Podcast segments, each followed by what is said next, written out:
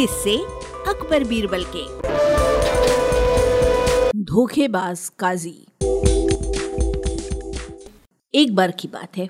मुगल दरबार में बादशाह अकबर अपने दरबारियों के साथ किसी मुद्दे पर चर्चा कर रहे थे।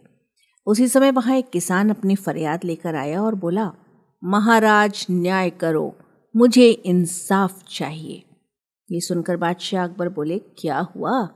किसान बोला, महाराज, मैं गरीब किसान हूँ। कुछ समय पहले मेरी पत्नी का निधन हो गया और अब मैं अकेला रहता हूँ। मेरा मन किसी भी काम में नहीं लगता है। इसलिए एक दिन मैं काजी साहब के पास गया। उन्होंने मन की शांति के लिए मुझे यहाँ से काफ़ी दूर स्थित एक दरगाह में जाने के लिए कहा। उनकी बात से प्रभावित होकर मैं दरगाह जाने के लिए तैयार हो गया। लेकिन साथ ही मुझे इतने वर्षों तक मेहनत करके कमाए सोने के सिक्कों के चोरी होने की चिंता सताने लगी। जब मैंने ये बात काजी साहब को बताई तो उन्होंने कहा कि वो सोने के सिक्कों की सुरक्षा करेंगे और उसके वापस आने पर लौटा देंगे। इस पर मैंने सभी सिक्के एक थैली में डालकर उन्हें दे दिए। एहतियात के तौर पर काजी साहब ने मुझे थैली पर मुहर लगाने को कहा। बादशाह अकबर बोले अच्छा तो फिर क्या हुआ? किसान ने कहा, महाराज, मैंने मुहर लगाकर थैली उन्हें दे दी और दरगाह के दर्शन करने यात्रा पर चला गया। फिर कुछ दिनों बाद वापस आया तो काजी साहब ने थैली वापस कर दी।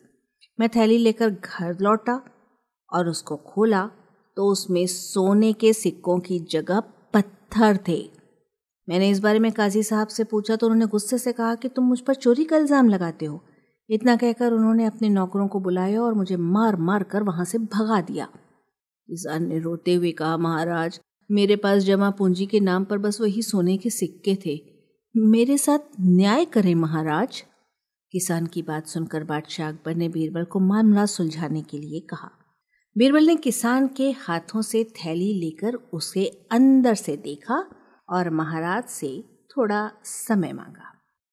शहनशाह अकबर ने बीरबल को दो दिन का समय दे दिया।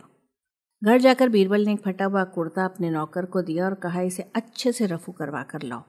नौकर कुर्ता लेकर गया और कुछ देर बाद रफू करवा कर उसे वापस ले आया। बीरबल कुर्ते को देखकर बहुत खुश हो गए। कुर्ता इस प्रकार से रफू किया गया था, मानो फटाई ना हो। ये देखकर बीरबल ने नौकर से उस दर्जी को बुला कर लाने को कहा। नौकर कुछ ही देर में दर्जी को लेकर आ गया। बीरबल ने उससे कुछ पूछा और वापस भेज दिया। अगले दिन बीरबल दरबार पहुँचे और सैनिक से काजी व किसान दोनों को दरबार में लेकर आने का आदेश दिया। कुछ ही देर में सैनिक काजी और किसान को साथ ले आया। इसके बाद बीरबल ने सैनिक से दर्जी को भी बुलाकर लाने को कहा। यह सुनते ही काजी के होश उड़ गए। दर्जी के आते ही बीरबल ने उससे पूछा, क्या काजी ने तुम्हें कुछ सिलने के लिए दिया था?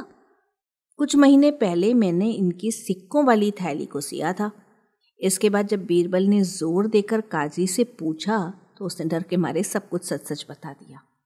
काजी ने कहा, महाराज, मैं एक साथ इतने सारे सोने के सिक्के देखकर लालची हो गया था।